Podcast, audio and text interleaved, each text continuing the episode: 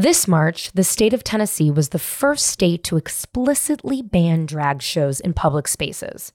The bill was signed by Governor Bill Lee just hours after the measure passed in the state Senate. There are 14 states in total that are looking to do the same. Some of those states include Kentucky, Missouri, Texas, Idaho, and West Virginia. It's curious to me that Tennessee, who obviously now houses a bajillion celebrities in Nashville that left the likes of even Austin, Los Angeles, and New York, was the first to do so. Texas is on the heels. Another one that's curious to me, considering the fact that it's really the home of pageantry, both on the drag side and with little girls. And they've also got Austin and Dallas. But, oh, wait, hold on. I forgot. It's also the second largest state to have school shootings. So maybe it's not all that curious. Distraction tactic politics occurs on all sides from all political parties. I'm not naive, I'm not dumb, and I know that.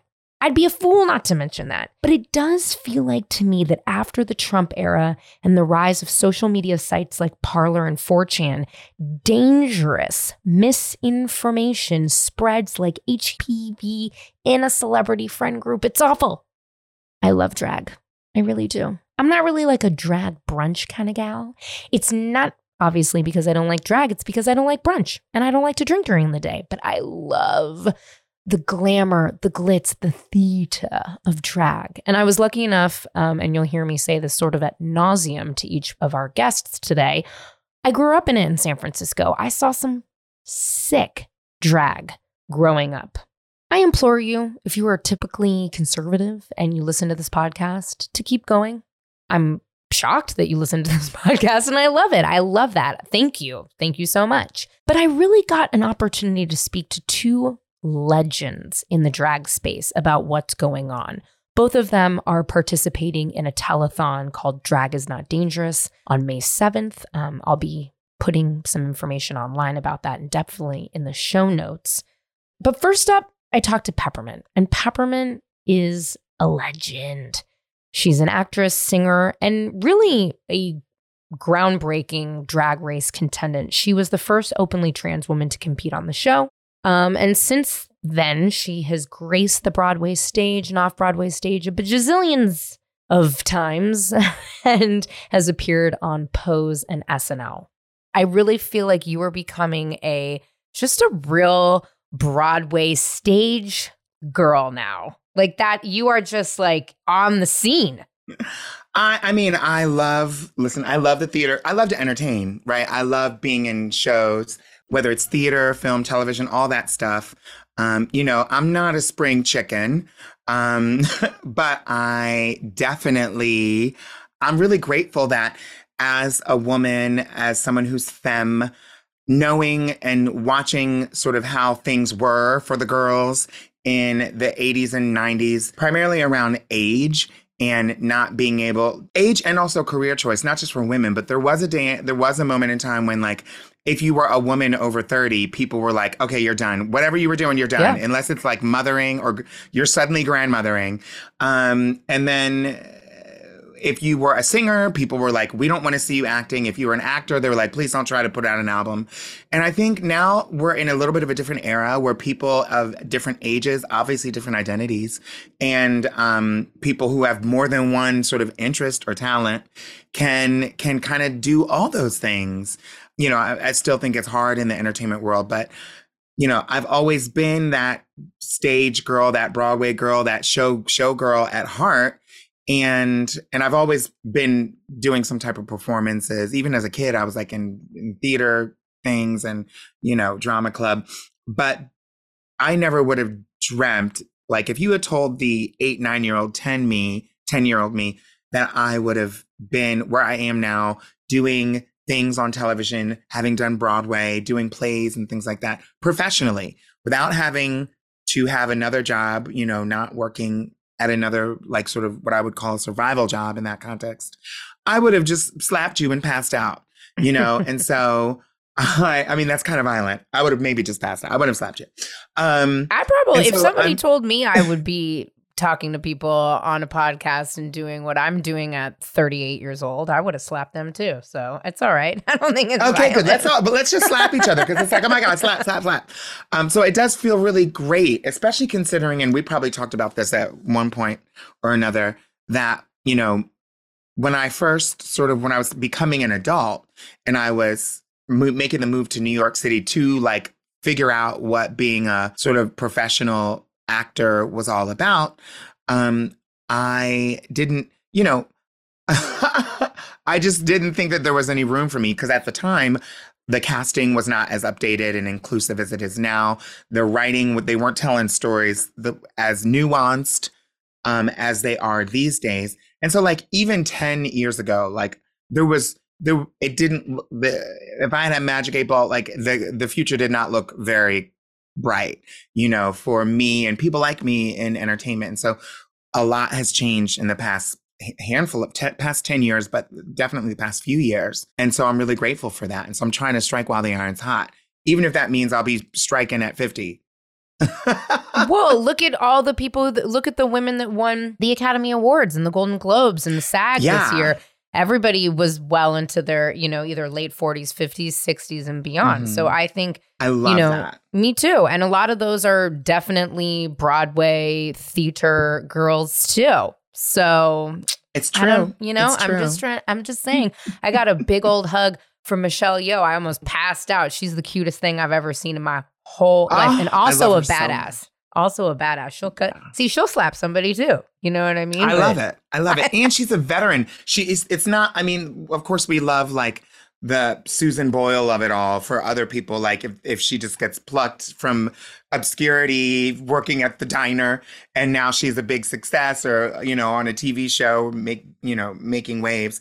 But I really do love it when we get to see someone not only be recognized. It's great for people to be recognized, but for people to have a stride and success, even if it's a personal success in their career, and they feel new to us. So like we're looking at them, and Michelle Yeoh, to a lot of people, I'm sure they've only probably recognized her from a few of their things. But when you look back on her career, if you really do that deep dive, then you're like, whoa, this is like this is legit, you know, and that's what feels great. It's a career. Yeah.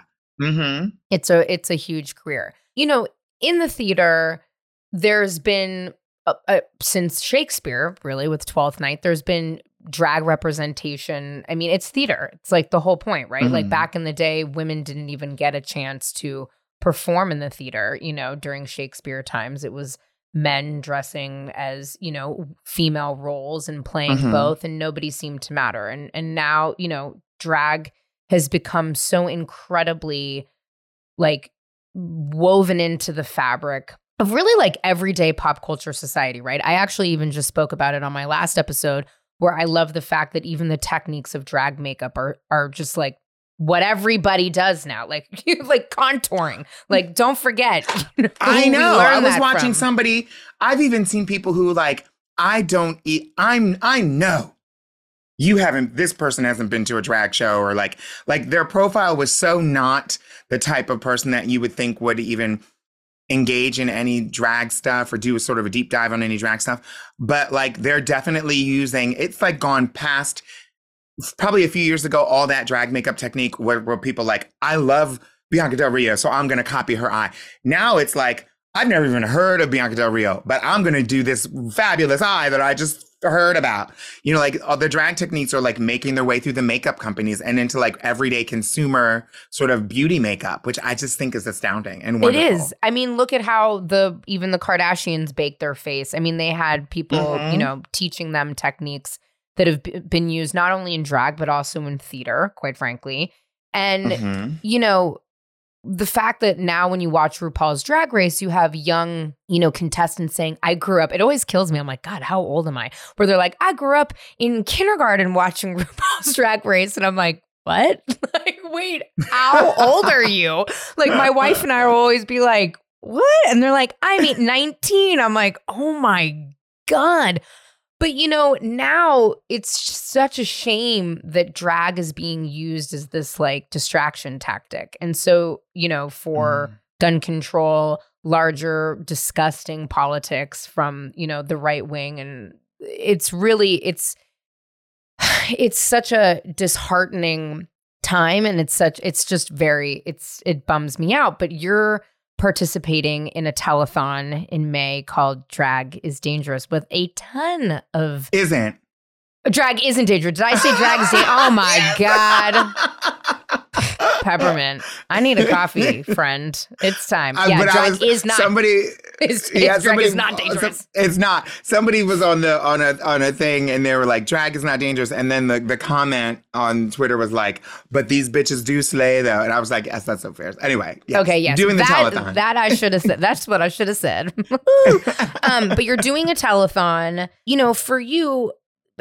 You're really, again, theater, drag performance. Obviously, you were a contestant on RuPaul's Drag Race. You were a groundbreaking contestant on RuPaul's Drag Race. You've done 1 million episodes about that. So I'm kind of not asking you too many questions about RuPaul's Drag Race because you and I have already talked about that. I feel like I'm more interested in the theater of it all, your music career, et cetera. So if you're wondering why, that's why I feel like you and I have like crossed, you know, dotted those I's and crossed those T's, but.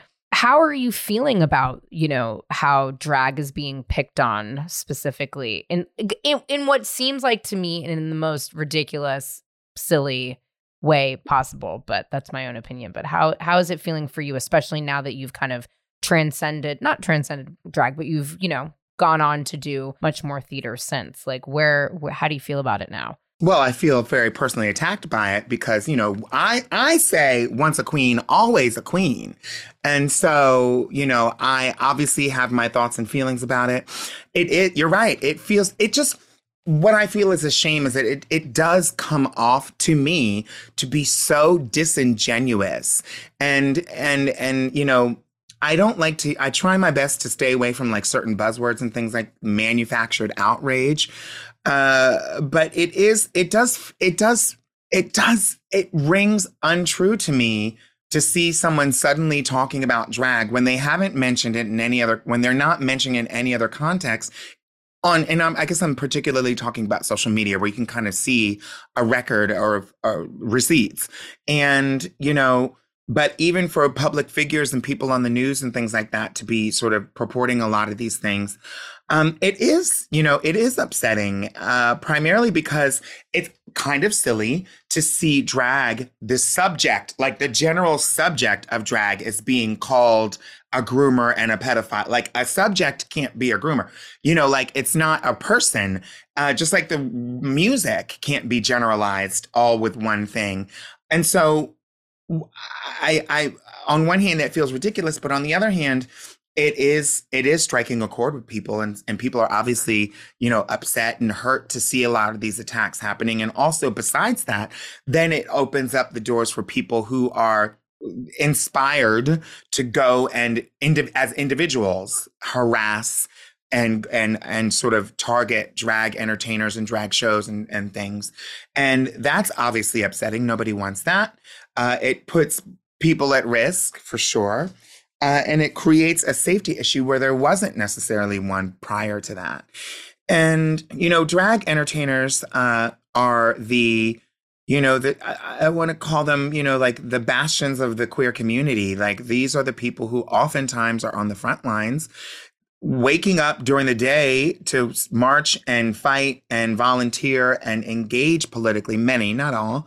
And then at night, keep us entertained many times in a really thoughtful, creative way that oftentimes does include talking about politics and, you know, social issues and things like that in a way that can make a drunk patron think differently about, you know, AIDS and HIV and how they fit into the world of voting or whatever. Drag has the power to do all these things. And I think that people have recognized that. And so they're targeting it to try to smear the subject of drag so that drag becomes synonymous with the words pedophile and groomer.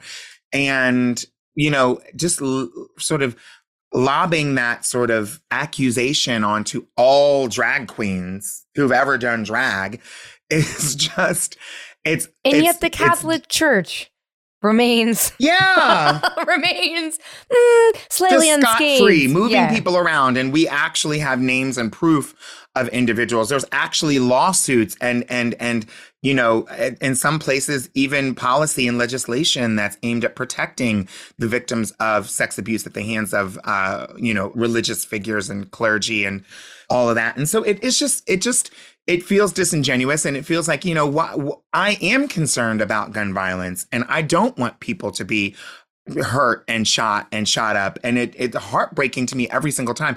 I don't know exactly what to do about it, because there's been so much energy into the conversation of, for instance, gun violence. And most of the energy that seems to prevail, at least in modern times, is the energy that suppresses that conversation about it. And so, you know, what are we supposed to do? You know, I don't know what else there is to do.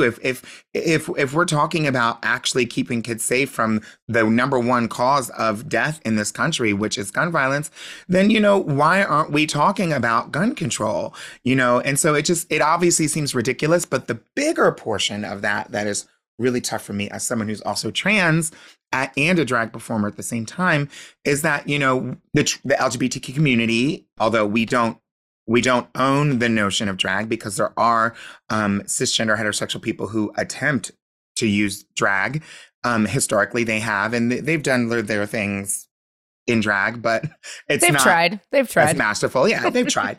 The LGBTQ community, we are a fraction of the general population, and there is a certain amount of energy and time and money and attention that we can put towards defending ourselves and fighting back against these sort of things. And unfortunately, it seems, fortunately, the queer community is rallying behind drag entertainers. Unfortunately, that means even less people rallying behind the most marginalized of the people in our community, who are trans folks and trans youth. And so we're not guarding all of the doors. We're all rushing over here to engage in this sort of almost imaginary fight, certainly manufactured fight.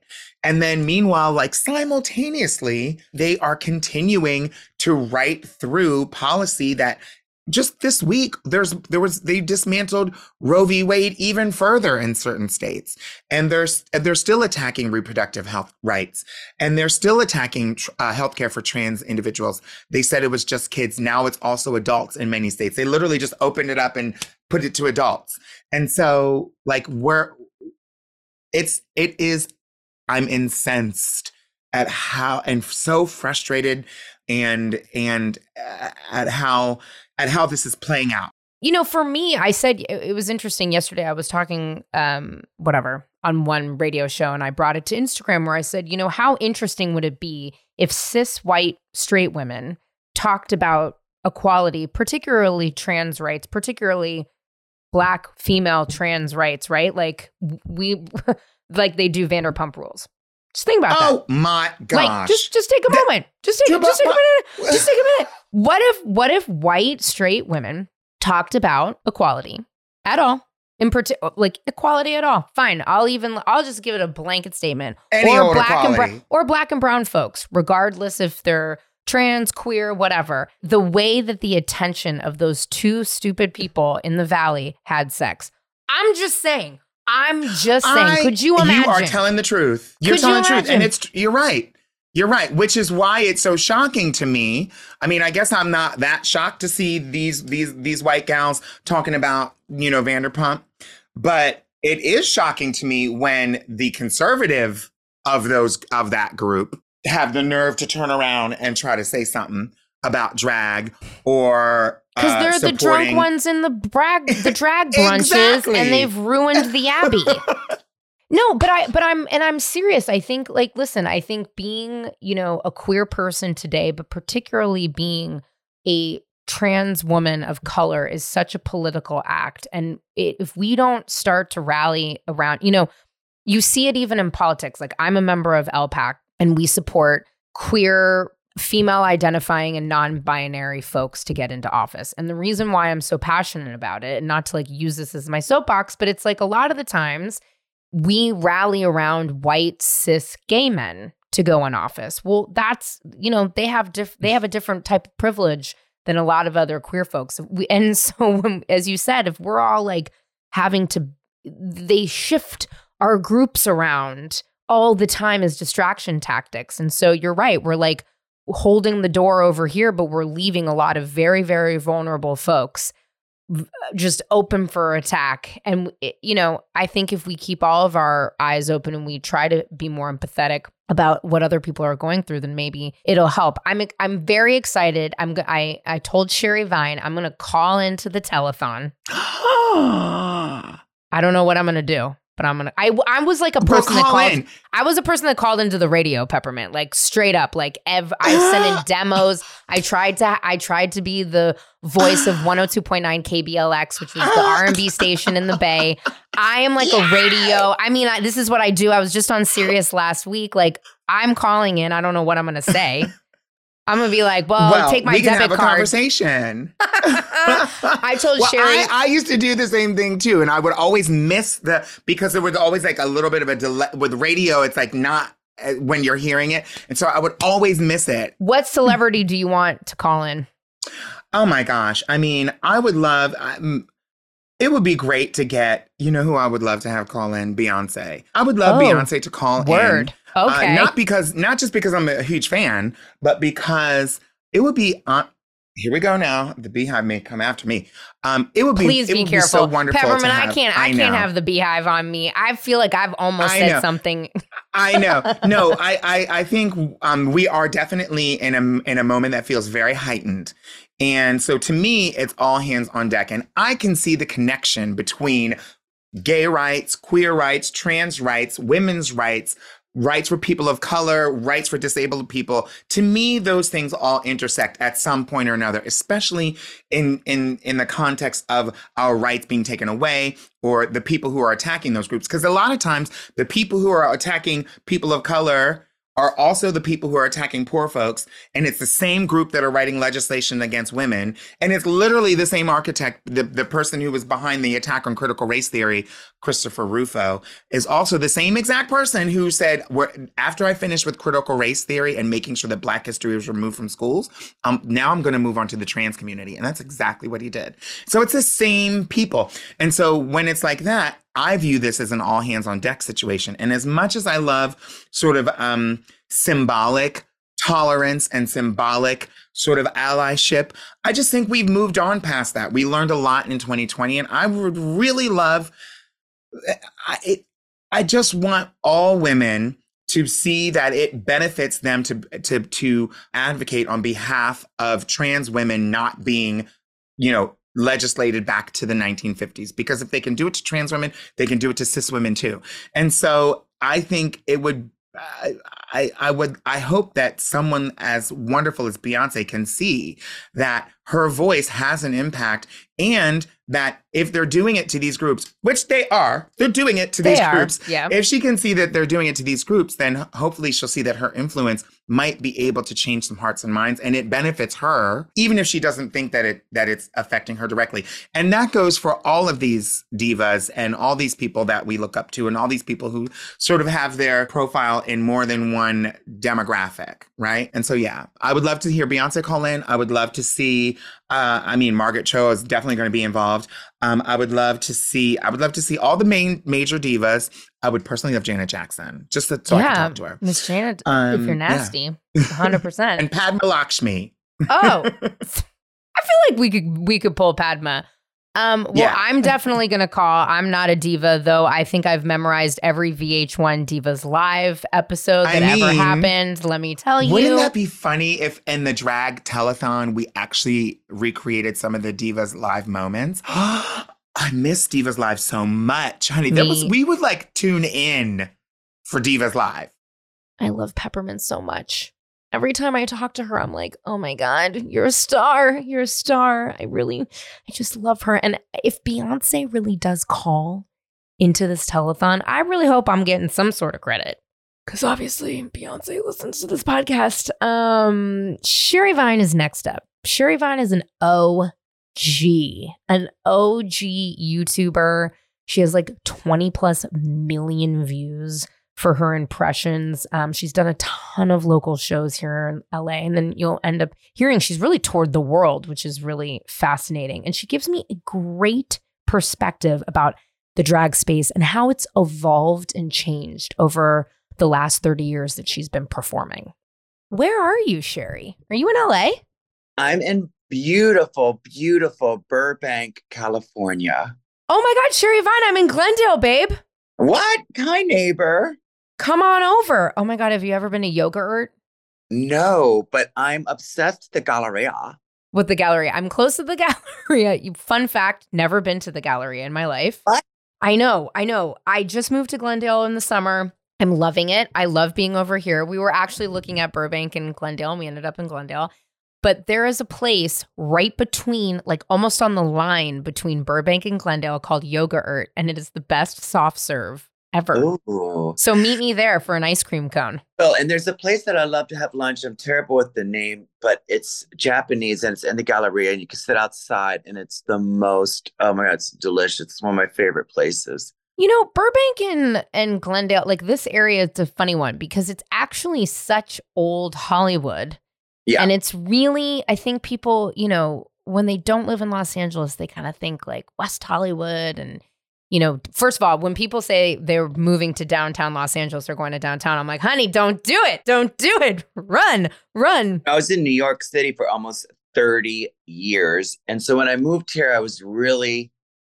in my mind, I was like, I'm moving downtown. Downtown's ready. And then when I went to kind of explore, I was like, downtown's not ready. And certainly, I was like, I don't want to be walking in drag at midnight downtown. So no, it's definitely, though I will tell you, I did at midnight go to one of my favorite places to see drag in downtown Los Angeles right before the pandemic, which is Precinct. Yeah, love it.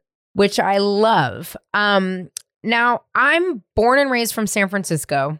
I grew up going to like Harry Denton's. Are you familiar? I've heard of it. Yes, of course. Okay. Old school drag brunch, Harry Denton Starlight Room. I actually did a video. I didn't know what I was doing back then. It was when YouTube first came up, and I put it on YouTube, and it like I got all hundreds of thousands of views, which was crazy. These beautiful drag queens. There's also like, you know, there's so many iconic places that I was lucky to go to. And you know, growing up, we would go for birthdays or, you know, my uncle who unfortunately passed away, but I would go like with his whole crew for like, you know, a brunch or whatever. Los Angeles for me for drag, again, we're so lucky that there's so many opportunities to go and see, you know, these performances. And how do you feel like when you go on the road, like, or when you've been on the road, is it like one place typically in a town? Is it a few places? Like, I feel we're so lucky we have so many options, but on the road there aren't. And when there aren't that, if there aren't that many options, how does it make you feel kind of like entering these sacred spaces for these small towns? Well, I mean, are you talking specifically, I guess, about the United States? Yeah, United States. Yeah. Okay. Because I perform all over and I love drag so much that I am always excited to go. If I have the time, I will go see a local drag show no matter where I am. Or I've told like, you know, promoters like, oh, if you're going to have me, get some local queens to come and do something to open the show, you know, just for fun. I love drag. And, you know, it depends where you are. Like if you go somewhere like Atlanta or Austin, like someplace that's super cool and has a huge gay drag scene, there's lots of choices. And I've gone other places where I'm like, okay, there are not a lot of choices. Right. I did a show in Keene, New Hampshire last year. It was their very, very first Pride event. And I'm doing it again in September with Peppermint. Oh, love it. It was like me, Tina Burner, Scarlet Envy, a bunch of queens from that part of the like Boston area, New Hampshire. But in Keene specifically, there really was not any. There's not really like a gay bar. And there wasn't really a place. They had just started doing brunch at this restaurant hotel.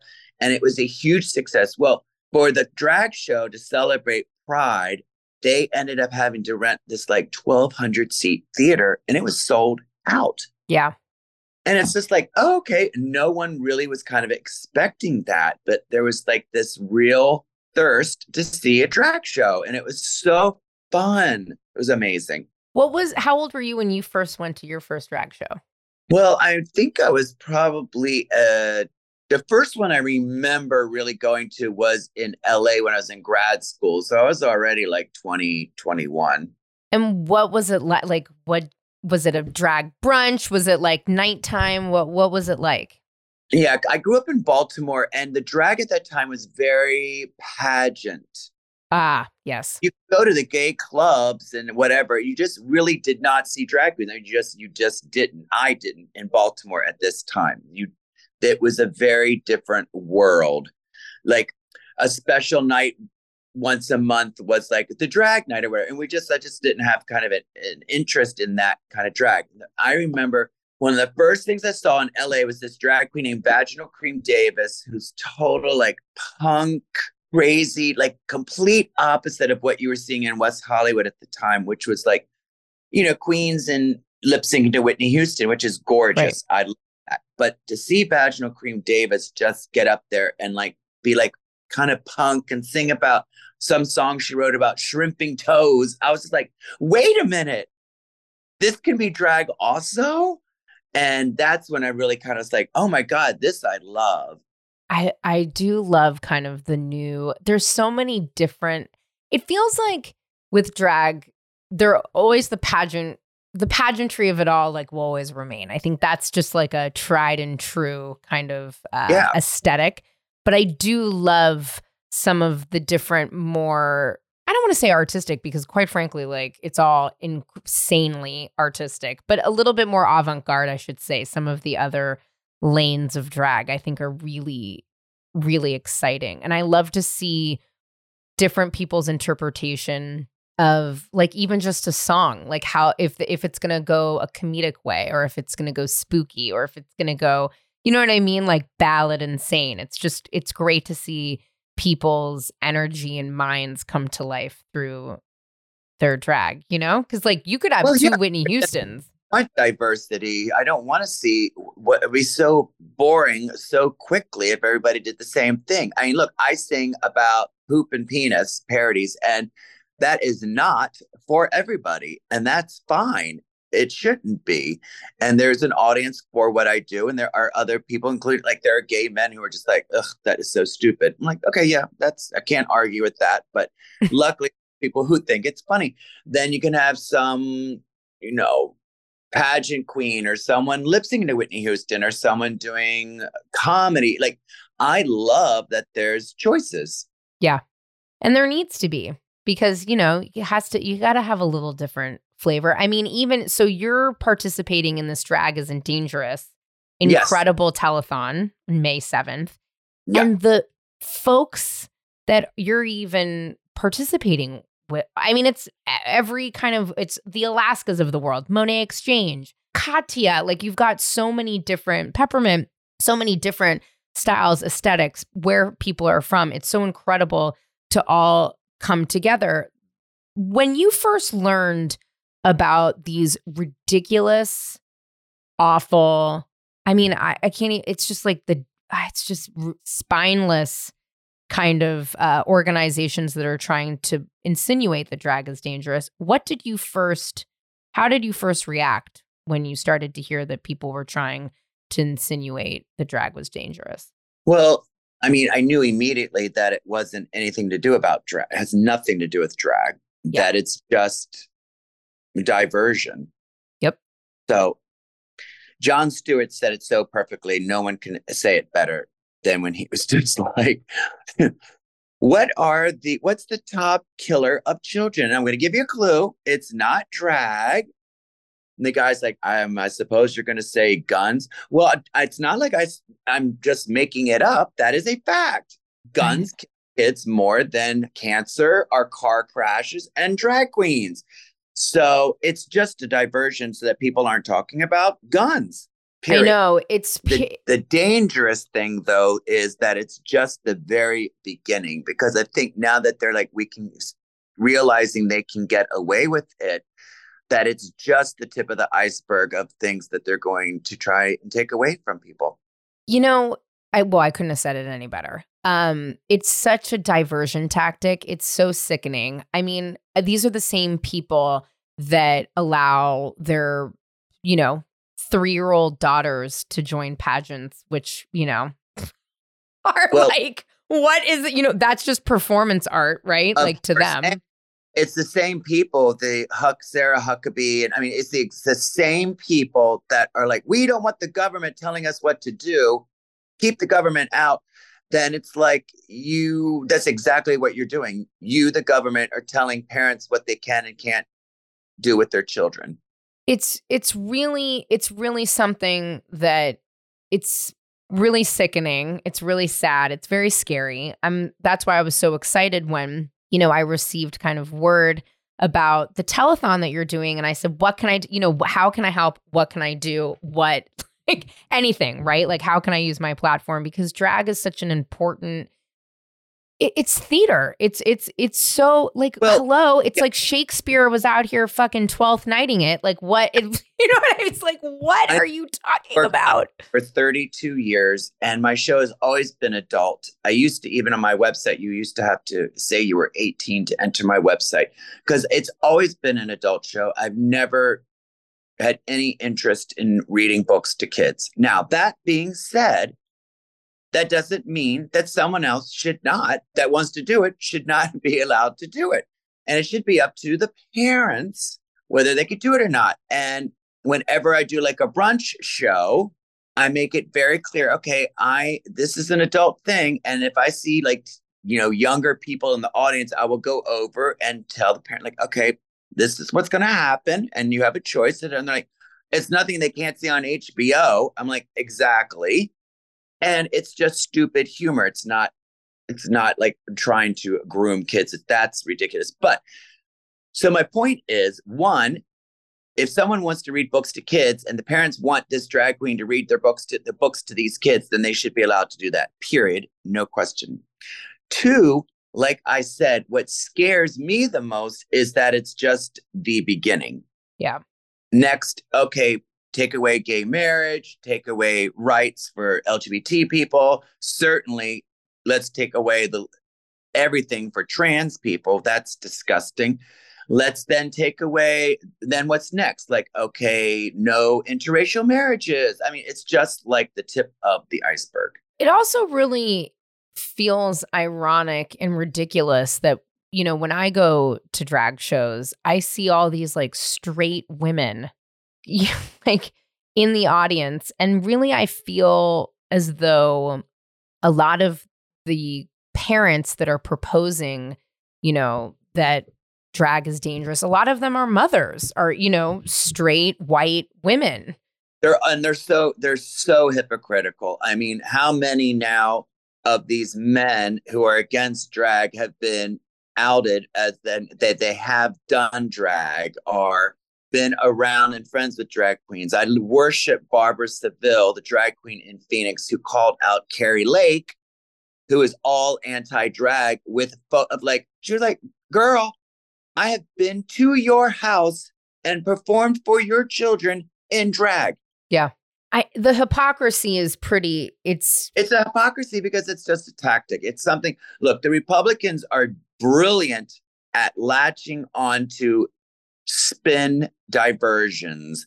Jerry Falwell with special rights. That's how they dubbed gay rights. Special. It's like, it's not special. It's the same. It's equal rights, not special. But they're brilliant at spinning things so that people get all up in a tizzy about it. The Democrats, sadly, are terrible at that. Yeah. I wish they were better at spinning things and catchphrases and stuff, because that's where we're at. The Republicans are just so good at it. It has nothing to do with drag. It just doesn't. But it's the beginning. Yeah, I think you're right, sadly. When you so gross. They all want it to be Gilead, and then it's these stupid straight women who are stupid because Marjorie Taylor Greene, Sarah Huckabee, who think they have not watched Handmaid's Tale, where the women who are architects of Gilead are then also lose all their rights. They're not allowed to read. They have to just stay and be a housewife. And it's like, but wait a minute. I didn't mean me. Well, so, right. And then they have absolutely no rights if they can't produce children, because that's all they're, you know, in service to men for, which is insane. When you go overseas and do your show, is it much different? Do you feel like, I mean, obviously the politics are different country to country. Here, it's even state to state. But when you're doing drag in other countries, are there any places that you feel like it's less safe, or like you love doing drag in a particular country? I've been lucky to go all over. And there's places like I used to perform fairly often in Budapest in Hungary, and it was so much fun, and it had such a cool gay scene and drag, lots of drag queens. And now, because of Orban, who is another, you know, Trump, and they're all these kind of like fascist dictators that are, you can kind of group together. I just did a show in February in Tel Aviv, and now it's like, are we going to be able to do that ever again if Netanyahu gets his way? So that can be scary. And then on the other side of the coin, this same tour, I went and did a show in Kosovo, which is this little country that a lot of people in the United States are like, where? And I'm like, it used to be part of Yugoslavia. They were in a genocide war with Serbia. And it's, you know, a predominantly Muslim country. Very sick. And I was a little nervous. I did my research and said, okay, it's the same level as France and Germany. It's safe to go there. Then I did more research. Is it safe to go there? It's like a gay man performing in drag. And they're like, yeah, it's pretty safe. So I was a little nervous, but I went, and they have one queer club, less than a year old, but there's like a good, like 5 or 6 drag queens that do a show there every weekend.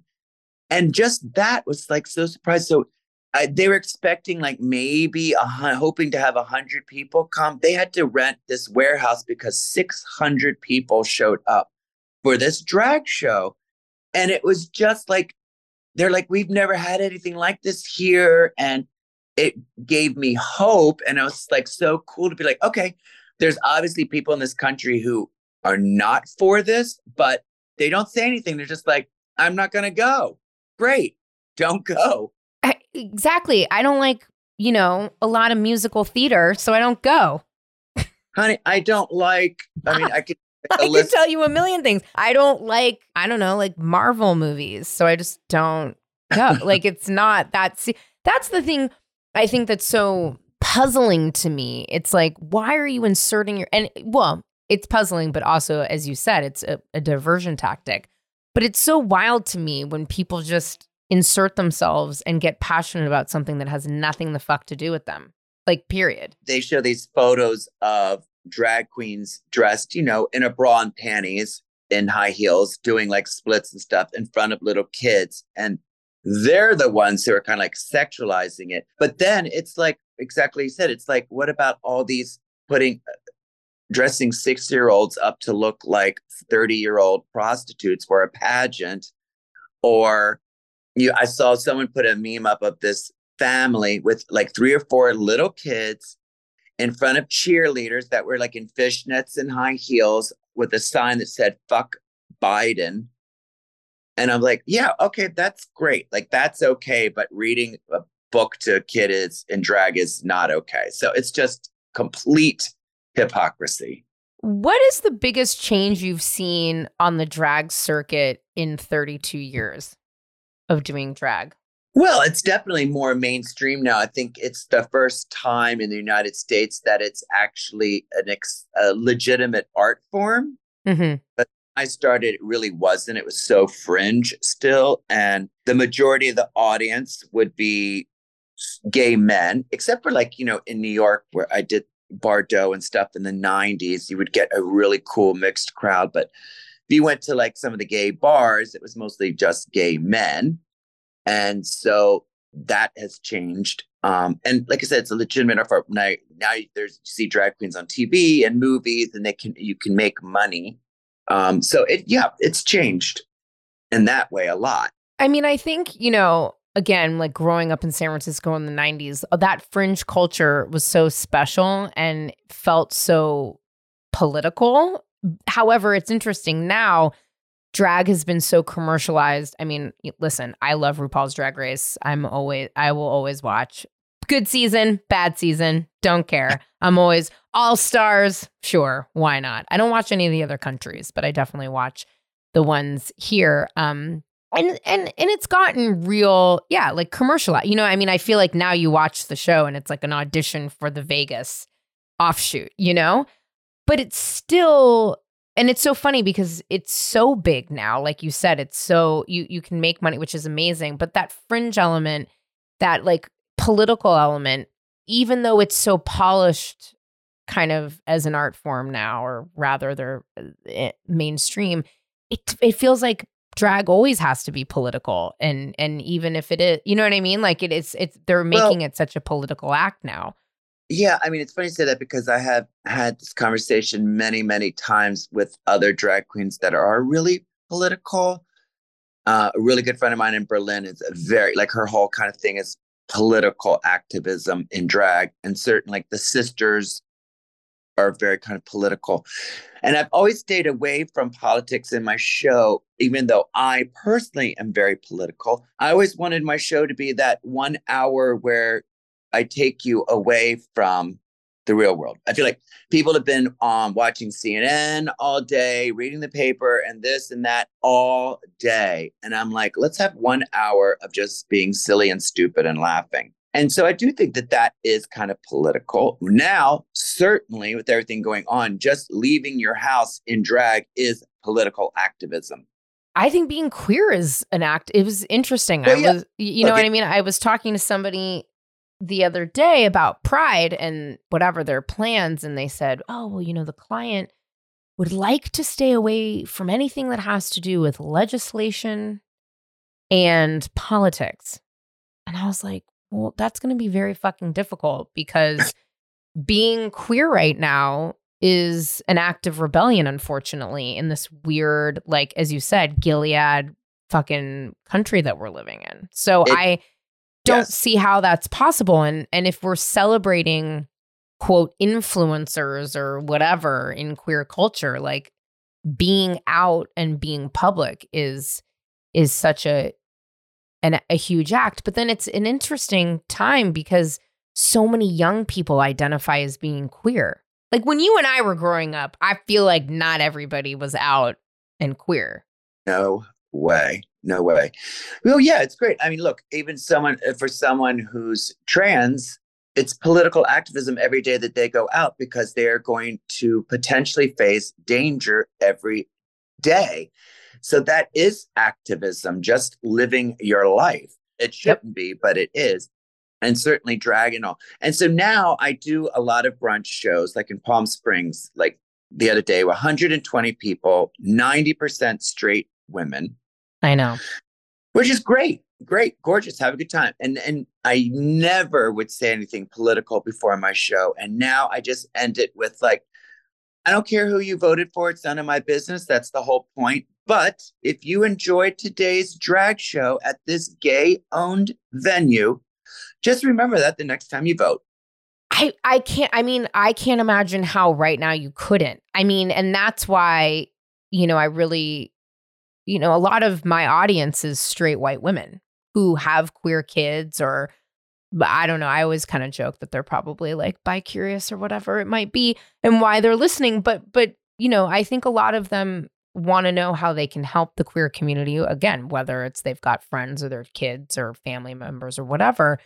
And it is really now, I mean, it is very dire and it's very important who you vote for. I mean, I couldn't imagine you standing up in Palm Springs in front of a bunch of straight white women and be like, hello, can you go home and think about this? And also like talk to your fucking husbands. Like, well, you know, if I believe my opinion and other people have their own way of doing things, but I don't think you win anyone over by alienating them. Yeah, it's true. So I prefer to try and win people over just like, you know, with sugar. So you're not signing any petitions to stop letting bachelorette parties happen at the Abbey? No. Around when there was before we had marriage equality, where a lot of the bars, even in New York City, were just like, okay, women can only come in if they're with gay men, and certainly no bachelorette parties or anything like that. And I kind of understood that when the Abbey did do that before with marriage equality. But like I said, I just was like, I don't know if that's the right tactic. There was one place that had booked me to perform, and then a friend of mine wanted to come and they said, no women. And I'm like, why? It's not like a bathhouse or a sex party even. It's just a gay, like, we don't want women. I'm like, okay, well, I'm not. There are still a couple of places like that. There in New York. I mean, I'm not going to name names, but it's funny. I was talking about it with another podcaster, Taylor Strecker, and we were talking about there's a couple of gay bars in New York. Well, like all of a sudden you're like strangely kicked out of it, and you're like, why am I kicked out of this? You know, it's again, like growing up in San Francisco, I remember you had to go to like Badlands. I know. I'm taking you back, Sherry. I'm doing this on purpose just for you and me. But like Badlands, there's no way they would have let me in had I not gone in with like my one of my brothers is gay, definitely. And it didn't matter if I was queer or not. There was like no way. And there are a lot of places in San Francisco. I think, you know, I can't remember the name of that bar. It's up the street from Badlands on the same side of the street, across the street from the Hot Cookie. I can't remember the name of it, but I got into a fight with some guy there who kept trying to kick me out. And I'm like, why are you fucking kicking me out of here? I'm just drinking a drink with my brother and his friends. And like, oh, by the way, like, do I have to scream that I eat pussy? Like, get out of here. Like, what's your problem? Do you know what I mean? Like, what is your problem? Yeah, like, leave me alone. I mean, look, I kind of get it in one way. There were some girl bars in the 90s in New York City that absolutely would not let a man in. Absolutely not. They let drag queens in, but even gay men, no. What, like Cubbyhole? Was Cubbyhole like that? That bad. There was a party called Clit Club at Mother. Yeah. And they loved me, and I was friends with them. I usually was in drag and I would go, and they were fine. But there, and I kind of get that. I'm like, okay, you've got one or two safe spaces and you want it to be, you know. I know, it's tough. It's tough because now I feel like we're in a position where, you know, But if there's a drag show, I don't think whatever. That's just my opinion. Peppermint and I did, it's too bad she's not here, because we did a show together in London where a friend of ours, cisgender woman, wanted to come and see the show. And now they do have like a backroom action and stuff. So they were like, no women. I mean, she's not going to give out. She's going to come in and see the show and leave. And it took like all this prodding and prying before they finally said, okay. And she could come in and watch the show. And then she left. And she's like, I don't want to go back there and see guys fucking in the dark anyway. So don't worry. Yeah, me too, Sherry. I would have been like, I'm out of here. You guys have all the fun you want. Right. I mean, throw me a couple of poppers for my own party and I'm out of here. Just kidding. I've never even done poppers. I'm dying to. I feel like I'm a bad gay because I haven't. I don't know what it would do to me. I feel like I'd be into it and then I'd be like, what's happening? You know? Yeah. The Eagle used to be really strict even at one time about, I mean, they wouldn't even they had a very strict dress code. So I could understand they didn't. No cisgender women.